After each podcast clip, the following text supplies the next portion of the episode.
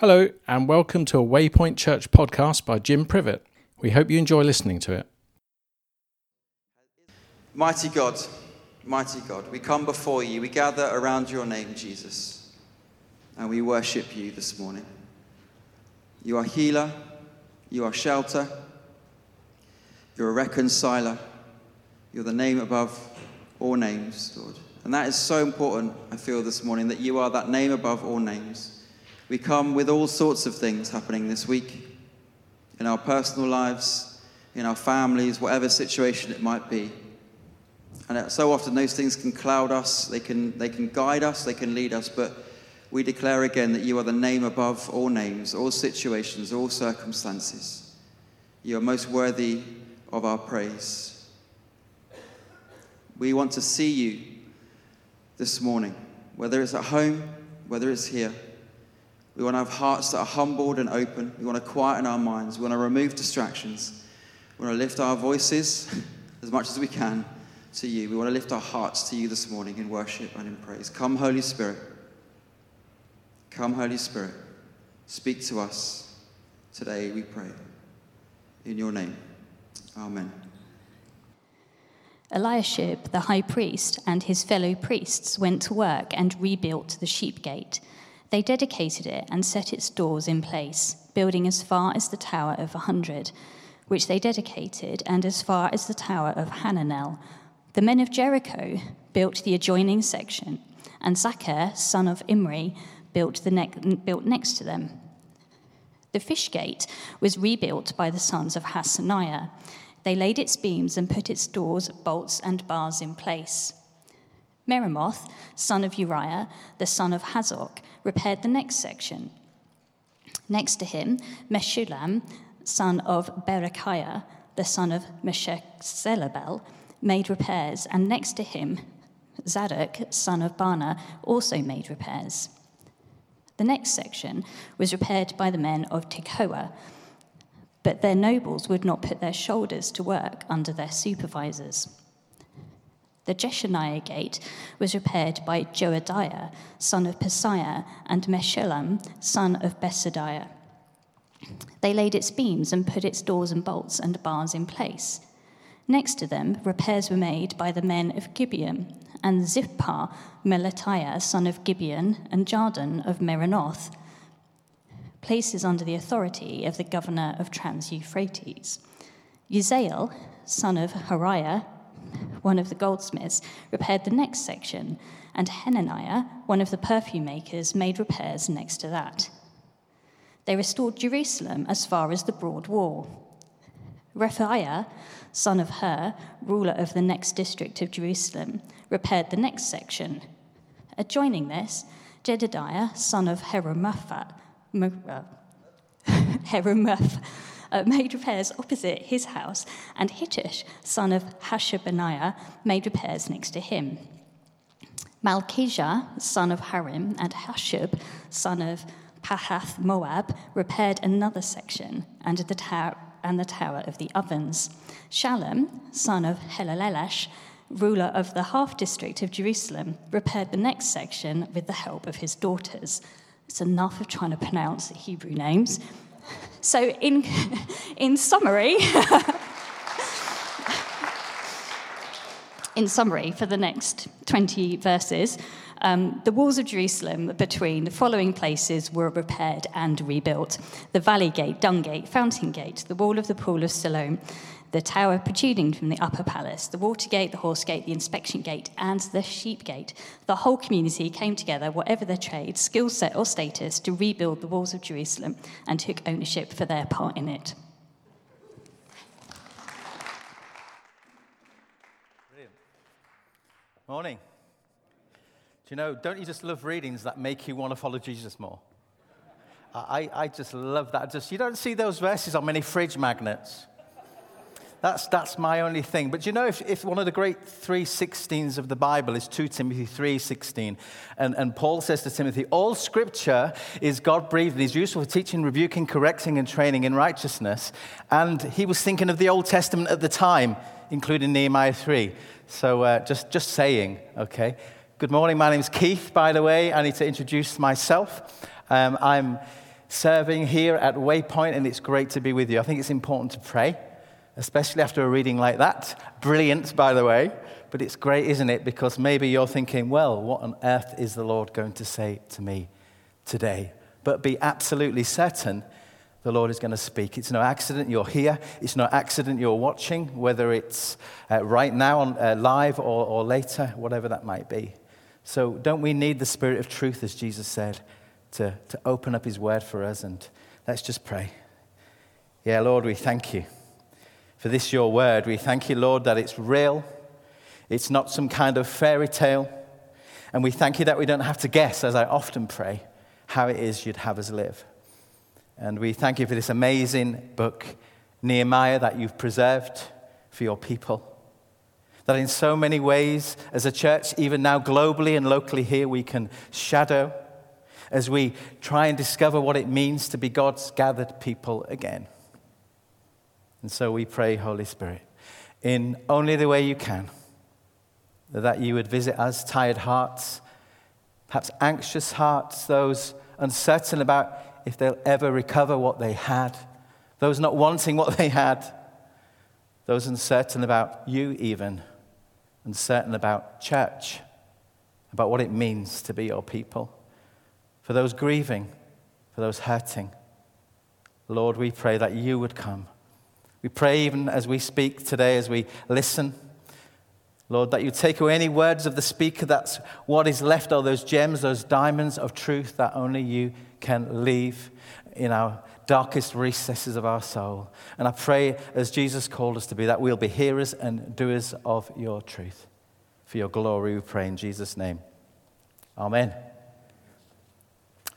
I, I kind of intrigued and amazed uh, listening to different people's views about how they feel about coming back to the, to the gathering. And, and, and everyone is valid without a doubt. There are those who just can't wait, and I might put some of you in there. I guess if you're here regularly and you're right there Monday morning booking straight away at nine o'clock, you just couldn't wait to see other people. And I guess that's, that's, that's many of us. I, I just found the whole thing. I remember going back to the first service in, in Coventry, and I was wondering what it would be like when they just told me all these things that I couldn't do. And I wanted to cry. You're not allowed to sing, you can't hug each other, you can't do stuff. And I thought, well, what's the point of going? But I remember as soon as the group, the band struck the first chord, it was kind of moving. Because there's something so special that happens when God's people gather together, something supernatural and something so amazing. And so I was kind of one of those, you might call it in change management theory, early adopters, those who say, let's do it now. But there's so many people quite validly and uh, understandably that are thinking, well, you know, I can't sing.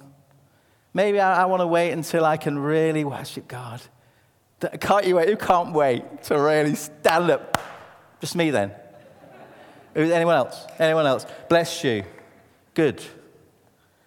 You know, those maybe waiting and watching and all wondering what it's going to be like for us to be God's gathered people again. And to help us consider this, uh, Mark started this a couple of weeks ago. You might have noticed we started a new series called Rebuilding. And what better book than the book of Nehemiah from the Old Testament? Because it's shadowing a people, and what we're going to be doing over the next few weeks is we're going to be shadowing a few people uh, in the Old Testament book of Nehemiah, asking exactly the same questions. They've been given the green light to go back, yet they're a bit reluctant some of them really reluctant. I don't know if you had a, a whistle stop tour uh, of this or you know this book, but you might recall that in 587 BC, in HQ, in the HQ of worship in Jerusalem, they had a most amazing temple and it was ransacked by the Babylonians. And you know, they'd had warning after warning after warning that if you don't change your ways as God's people, I'm going to take that away. You know, the prophetic voices of Jeremiah and, and others would come into this group of God's people who were doing church and felt that if they just stayed in church and said, Well, it doesn't matter, this is the temple of the Lord, the temple of the Lord, what can anybody do to us? And Jeremiah said, No way. You cannot live like you live and expect just to get away with it.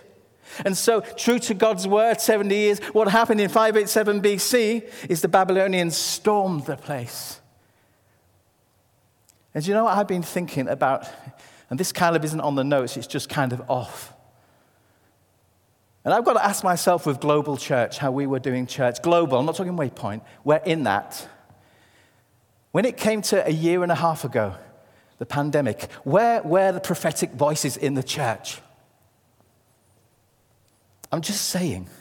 Because if we're not listening to the God, we just do routine and say, What can man do to us? I just want to get back to normal, whatever that is. If that was it, where were the voices that were saying to us, Do you know, come on, this is about the kingdom of God, it's not about you?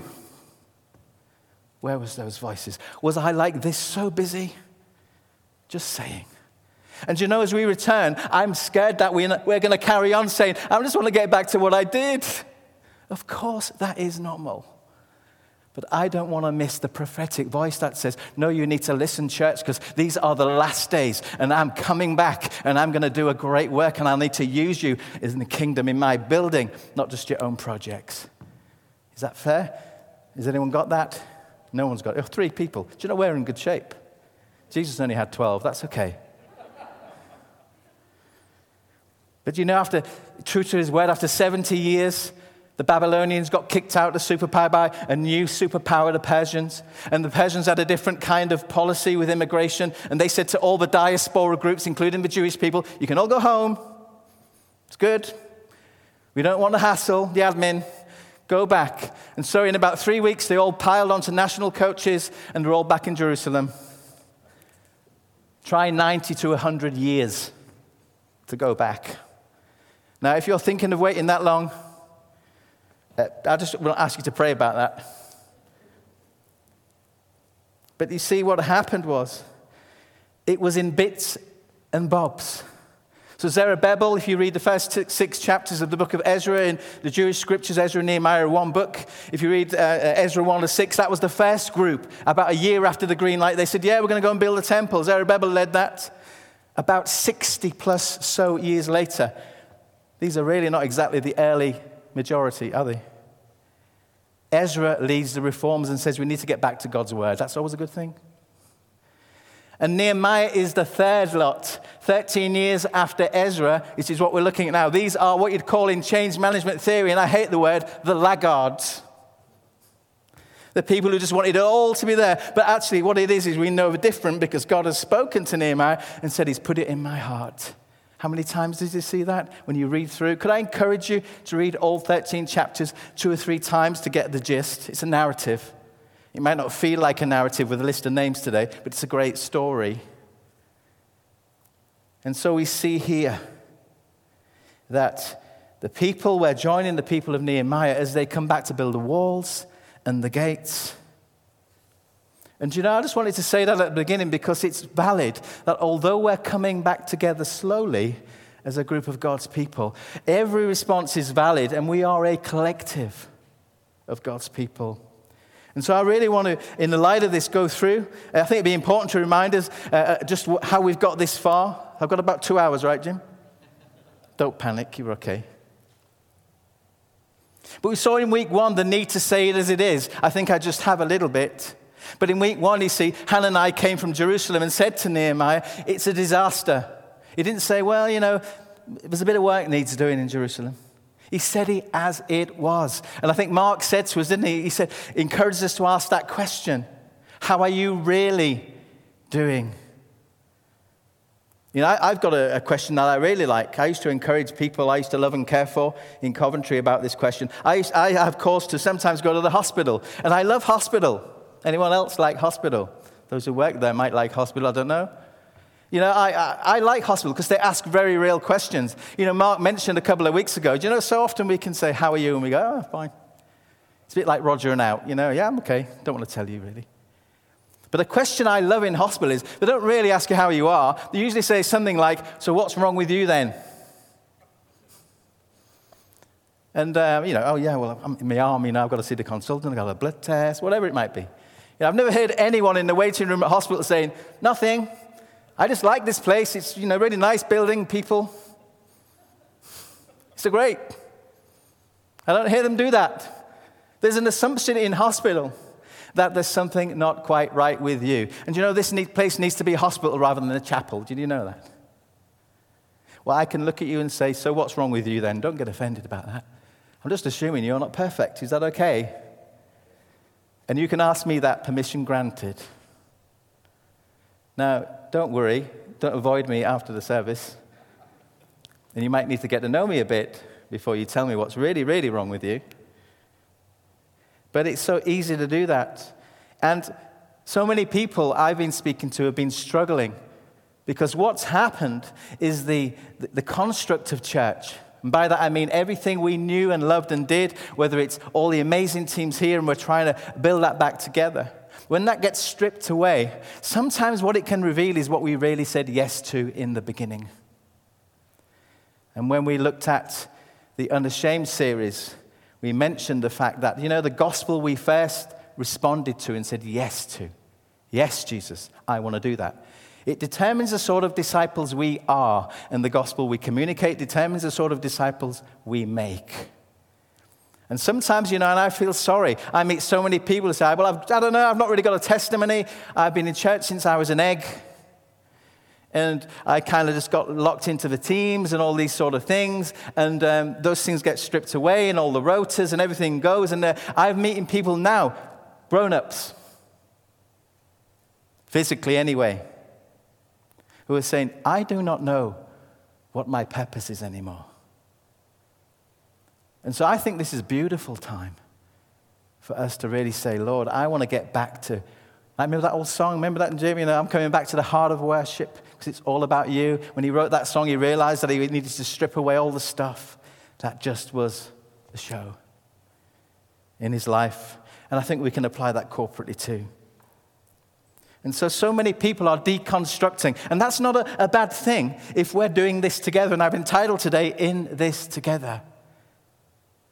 And so, if I say, What's wrong with you then? You say, well, I just not know where, I don't know where I am with Jesus anymore. I need to know he's real. I need to know he's going to turn up on a Monday morning at work or in my neighborhood. That's great.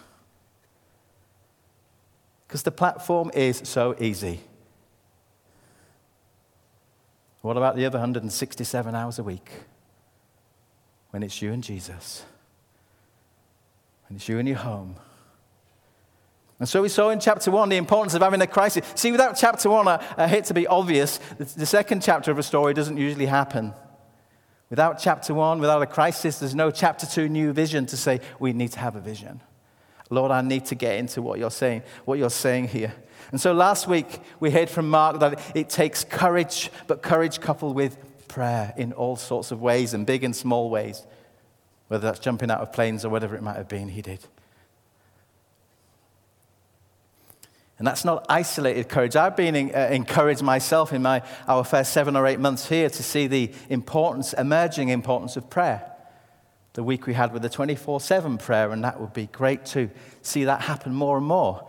Without prayer, nothing happens. We know that, right? Do we know that? Oh, good. That's good. I will ask questions, by the way. It's just a pulse check. Is that okay?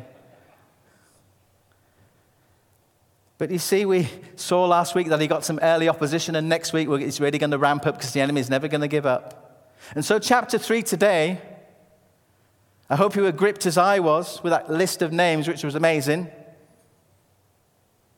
But you see, don't get put off. Can I just give a, a really uh, gentle tip? If you ever you read the Bible and you're going through a great narrative, whether it's, Gen- whether it's Genesis 1, 2, 3, 4, or whether it might be the Gospels, and you come across the genealogy or a list of names, don't panic. What it tells me is this is about very real people.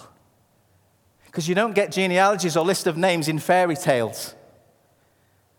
So, all the people who want to kind of trash Genesis and say, well, you know, Genesis 1, the creation story and the fall, and then Cain and Abel. But you've got Genesis 5, which is a list of name. And, you know, even Paul in Romans talks about Adam, uh, you know, Jesus being the second Adam. He never compares Jesus to Mickey Mouse, okay? Get over it.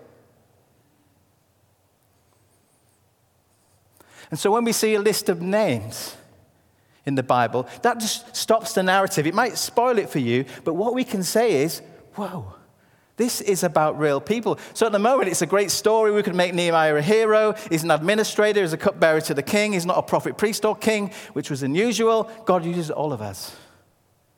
But Nehemiah, you see, he gets all these people, and it's very real people. Malkijah, what a great name.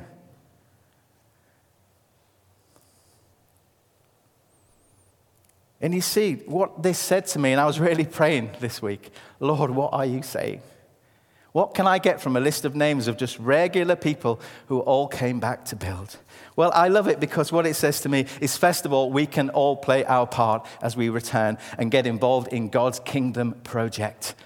And for many of you, that will, that will look like this in this building, but not for all of you. See, the people's response was one of resolve to start building. And did you notice in chapter 3, it started with the, with the priesthood. It started with the leadership. The priests started the building. They're listed first. It's got to happen there. The service of God's people has got to start with the leadership. I, there's no point me talking on a platform about being a disciple maker or being someone who shares Jesus if I'm not going to do it myself. Because Paul can say to all of his congregations, whatever you've seen in me, put it into practice. Right? And so we see that in, in, Nehemiah 3. He says the priests started building. And there's all these gates. There are 10 gates listed. Brilliant. The dung gate, that sounds great, doesn't it? All the different gates. Sheep gate, the fish gate, that was done on quite a big scale. Thank you. Uh, you looked a bit bored. I will do that there's all sorts of gates, and there's 10 gates, okay, being built. And this would be absolutely easily applied in a church setting like this as we all look to come back together. This is so easy to apply on a very, very, very, very important but cosmetic level. Let me do that right now. Preach one. We really need to replace these 10 gates with 10 ministries. We are struggling in lots of areas. This is true. What about the youth ministry or uh, the, the worship or, or, or the, the elderly ministry? These are all amazing, aren't they? Amazing, great, good people. No one wants to take that. But if our only single focused application would be that to say, well, so what we've got to do, instead of build the 10 gates together, we have to come back as soon as we can and just build up everything we've ever done before, and that's all we're going to do. We've missed the total point of this, of this whole book. In fact, the whole of Scripture, to be quite frank. Because I hate to say this, but it's not about us. It's about the kingdom of God. And he calls us into his grand meta narrative, his big project, which includes this beautiful place, which we're growing very fond of very quickly. And that would be such an easy thing. And yes, we do need more people helping in the cafe, and it's great because the coffee is amazing. And uh, I've got to watch it because I'm spending about £200 a month in that place if I'm not careful.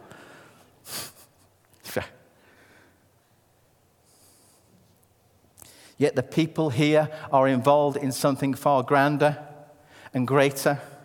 See, God calls us to have a kingdom building mindset, to take our place in the postcode, in our sphere of influence where He has called us, in the workplace, in our streets, and in our schools.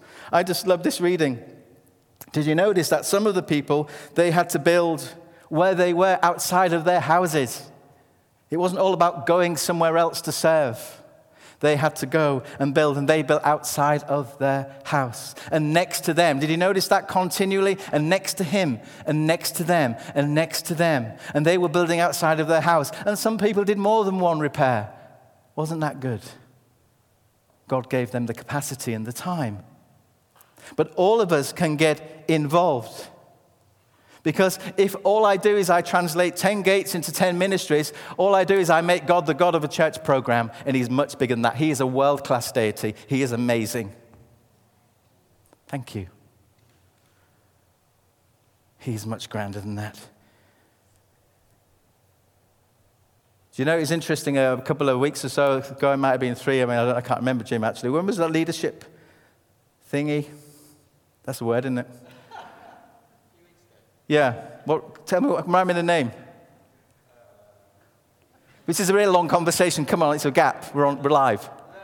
Learning communities, there you go, that's why I got it wrong. Learning community. what this does is they, they stop you. Basic learning communities is where the leadership every three or four months get together. And it basically, even though we don't do this, it kind of stops you counting the paper clips. And so it really gets you to think larger than what you're doing. And one of it was about how are you as, as, as, as a mission church, a missional church, how do you reach out? How, do you, how does that look? And we got onto this conversation, which is relevant to this passage. Is what about people who cannot actually come to this building very often? What if people can't do that? And you know, I've been so thrilled with the Unashamed series, and I know Jim has well, and, and others. People have been emailing saying, but this is my scenario. And I, I, you know, every time I hear a preach, I might interpret that as you've got to come and help more and work harder in church. But I can't because I work from 7 a.m. through to 7 p.m. and I'm so tired and it's just, life does, is just really tough. And I'm on shifts and I can't do this. And, and, so, and so I posed the question if this was an essay question, are people who cannot serve in the church program really so useless to the kingdom of God? Discuss. The answer is no, by the way. You are so not useless. Because God wants to take every gift you've got. And if you, you're 40, 50 hours a week in the staff room, He's beautifully put you there. And He wants you to shine for Him and be an ambassador for Him. And our role then becomes about equipping you to be the best you can be in that context. Does that sound okay? I think so. See, I could get excited about that. What a question that is. That would be a great essay question. I might actually write the essay to that. I don't know discussing your life group at home over your dinner, are people who cannot serve in the church program really so useless to the kingdom of God? Wow, that's a little bit pokey, isn't it? I like that sort of thing. Maybe you have to lay in a dark room afterwards, I don't know. But you see, we can all play our part. And you know, you might say, well, you know, this is my season of being a nanny, a grandma, a granddad. Beautiful. Share and pray Jesus with those guys. Paul says to Timothy, Timothy's a pastor at Ephesus. He's a pastor now, wasn't always. He was a little boy. And Paul said, Do you remember when your grandmother Lois and your mother Eunice, you learnt your faith from those beautiful people, Timothy? It's got to start somewhere. You are part of the kingdom of God, whatever your role and call in life, for sure.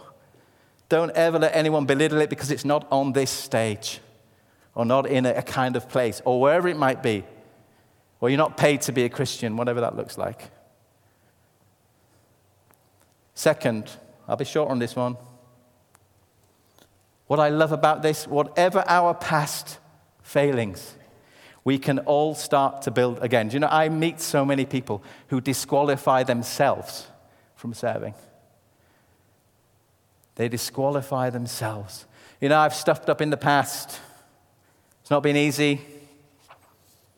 And you know, amongst the workers here on the wall, in verse 11, it says that Malchijah, son of Harim, and someone else, repaired another section and the tower of the ovens. Good old Malchijah. Isn't that brilliant verse that? Oh, shall I explain it? Does that help? So, amongst the workers on this wall, with a new zeal for God's work, was this guy, he was called Malchijah. Verse 11, Nehemiah 3. Now, he was, let's use a longer word, lambasted, roasted, a few years before by Ezra. It was really bad. You know, Ezra came back 13 years previous with a group of people, and what happened was it was a bit messy. They started intermarrying with other people from, who were not Jewish, and that was really difficult then, and they were saying, This is not good. And so Melchizedek wasn't on his own, you know, there was something great and corporate about us all doing stuff wrong. But it was, um, yeah, he basically was dragged in front of the whole place, publicly humiliated. Ezra 10:31, look it up. It's just a name. It's a few Malchijah, so that, that's the one he was.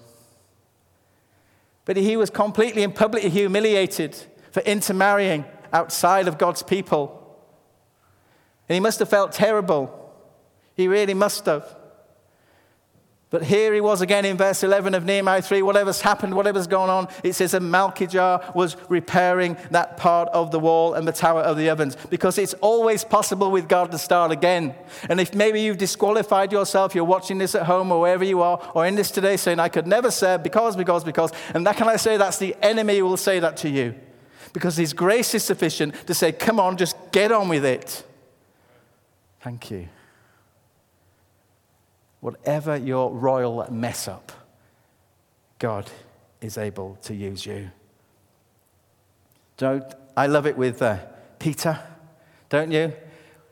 Peter was never going to mess up, was he? He didn't think much of his mates either. Even if all these lot let you down, I'm never going to let you down, Jesus. Great, wasn't it? Yeah, you will, three times. And I just love one of my favorite sections of scripture in John 21 when the Lord sees Peter and says, Come on, feed my sheep, feed my lambs. Get on with it, Peter. God is not fazed by our crisis, our deconstruction, our mess ups. He just says, Come on, let's get on with this. You know, the book of Romans is considered to be probably one of the Apostle Paul's most profound theological pieces of work. Most commentators would say, yes, that's probably true. Wonderful themes, complex, some fearful of preaching on it. And then, almost towards the middle, uh, chapter 7 of the 16 chapters, Paul has this kind of conversation with himself and says, You know, in spite of all the theology and all the justification of my faith and all what I know about this, you know, there's things I do that I know I shouldn't do. There's things that I know I should do and I, I don't do. And in Romans 7, he says, I can't believe it. And he goes around in this huge circle and says, You know, I, I just do this stuff. I need rescuing from this body of death. Who will rescue me? Praise be to the, to the Lord Jesus. And what that spoke to me in that most profound book, that most amazing work from Paul, you know what? This is really important. It is totally possible to have a complete meltdown in the middle of some of our greatest work for God. And he's not going to be fazed by that. You see, we don't have to be defined by our mess ups.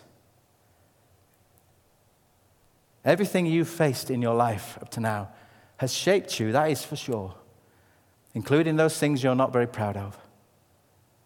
But they do not have to define you in Jesus. Sure, they've shaped you, but they do not have to define you. I'm bringing this down to encourage you. You know, when I served in, um, as an associate in a church in Portsmouth many years ago, I had a pastor who had a great phrase for fear Mark spoke about fear last week, didn't he? It's always there. There's nothing wrong. It's just there. You've got to acknowledge it. But the pastor I serve who had an acronym for fear false evidence appearing as real. I like that. Because the enemy will come and say, You can't do that. You can't do that. You shouldn't do that. You're rubbish at that. You failed there. You failed there. You know, the enemy will come with fear and keep you on the floor. But you know, it's false evidence appearing as real. Because he that is in us is greater than he that is in the world. And Paul says, actually, the weaker the better to the Corinthian church. He says, you know, I want to, I want to use you because you're so weak. Because it's in your very weakness that your strength, in my strength, is made perfect. And I'm making that, I'm using weak and feeble and people who, who are not, so that no person can boast. He's used because he's got a theology degree. He's used because he's really smart. He's used because he's really good at sport. He's, she's used because she's whatever.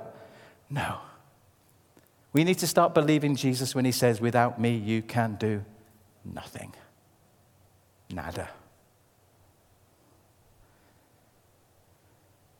So,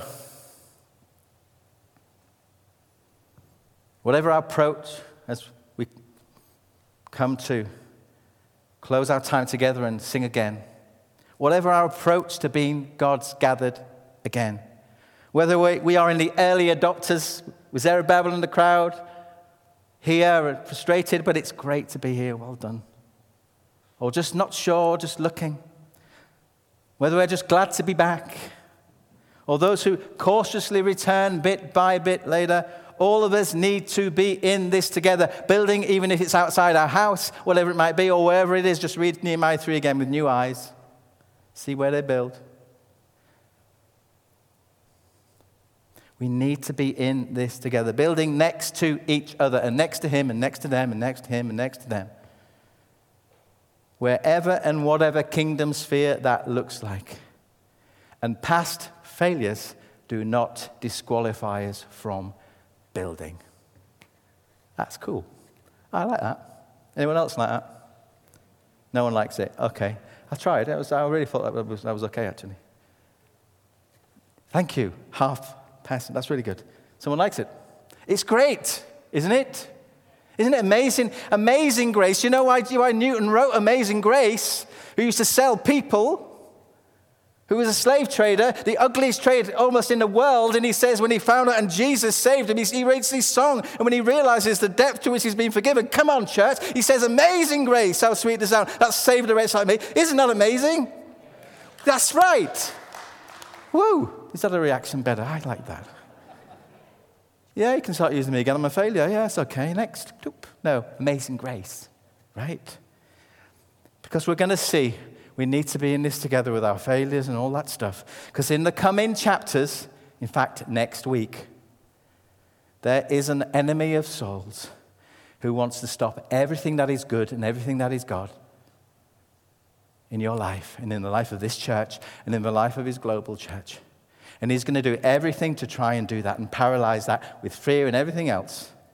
And Paul tells us really well that Satan, he prowls around like a roaring lion to see who he can devour. And he will do that in an isolated way. We need to come together. Who have you not spoke to for a while? Just ring them up. Send them a note. How are you doing? What's wrong with you then? Whatever question you want to do. And like here, side by side with our quirks and faults, we're going to need each other as we enter this next chapter, as we return to be God's gathered people again. I just want to conclude that it'd be a miss of me. Maybe you're watching this or you're here thinking, what on earth is he talking about? I've never started building. I, don't know what the kingdom of God is. I've never started building and walking with Jesus. Well, you were made to do that. That's why you have got a cross shaped gap in your life. You were made for a relationship with God, to turn from your own ways and to build His way. That's how you were made. But our own selfish way means that we have gone our own way. And that rebellion has separated us from God, but God Himself fashioned a plan to reverse that, the great reversal. And it culminated at the cross of Christ, where He conquered death and hell and sin. Yet he didn't just give us a ticket to heaven when we said, Now, Lord, I want to follow your way. He said, I want you to come and I, I want, I want you to follow me. And I'm going to make you fishers of men. Follow me. Go my direction. I'm going to make you. It's going to involve transformation, fishers of men, people who go about my business. Mark 117. This is about total transformation. And then when we come to him and say, I'm yours, he says, Right, take your place in the wall, in the kingdom of God. Start building for me. And because one day I'm coming back, and then the kingdom of this world is going to be, going to be a kingdom of, of me, says Jesus. When the angels declare the kingdom of this world has become the kingdom of our God and his Messiah. Wow, Revelation 11. I can't wait. So I appeal to you to come to Christ today the one who's made it possible, the one who knocks down all the barriers and the walls of your life and failures and says, Follow me, I'm going to make you fishers of men, people after my work. Would you pray with me as the music group come back and we're going to just listen to what the Spirit does? If you feel you need some prayer, or we'd love to do that. And uh, I pray that the Lord will just take away anything that's not from Him. And uh, yeah, let's just pray together. Just bow our heads. Maybe just have a a few moments silence in our own hearts to start with. Maybe bring those failures that the enemy points at. Maybe the anxieties. And say, Lord, how can I build for you where you've placed me in my kingdom sphere? Let's just pray together.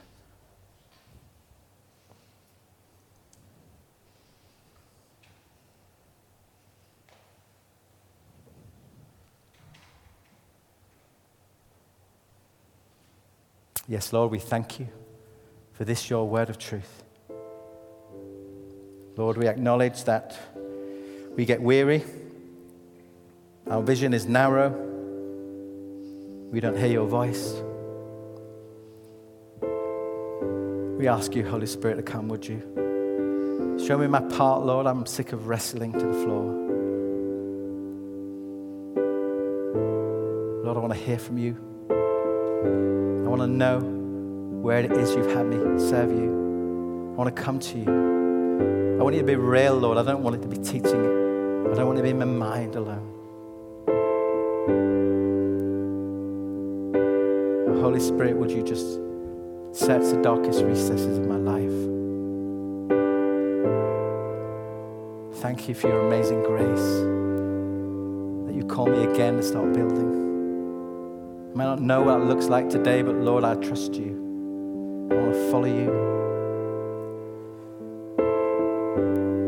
Those who are sad still, arrested by all the struggles of life. Lord, I lift my eyes to the hills to see where my help comes from. The Lord, the maker of heaven and earth, He will not let your foot slip.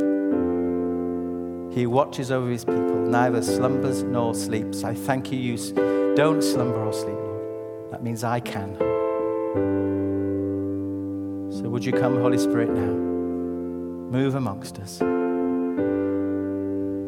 your grace be sufficient. May I obediently respond to the call of my life in Jesus' name.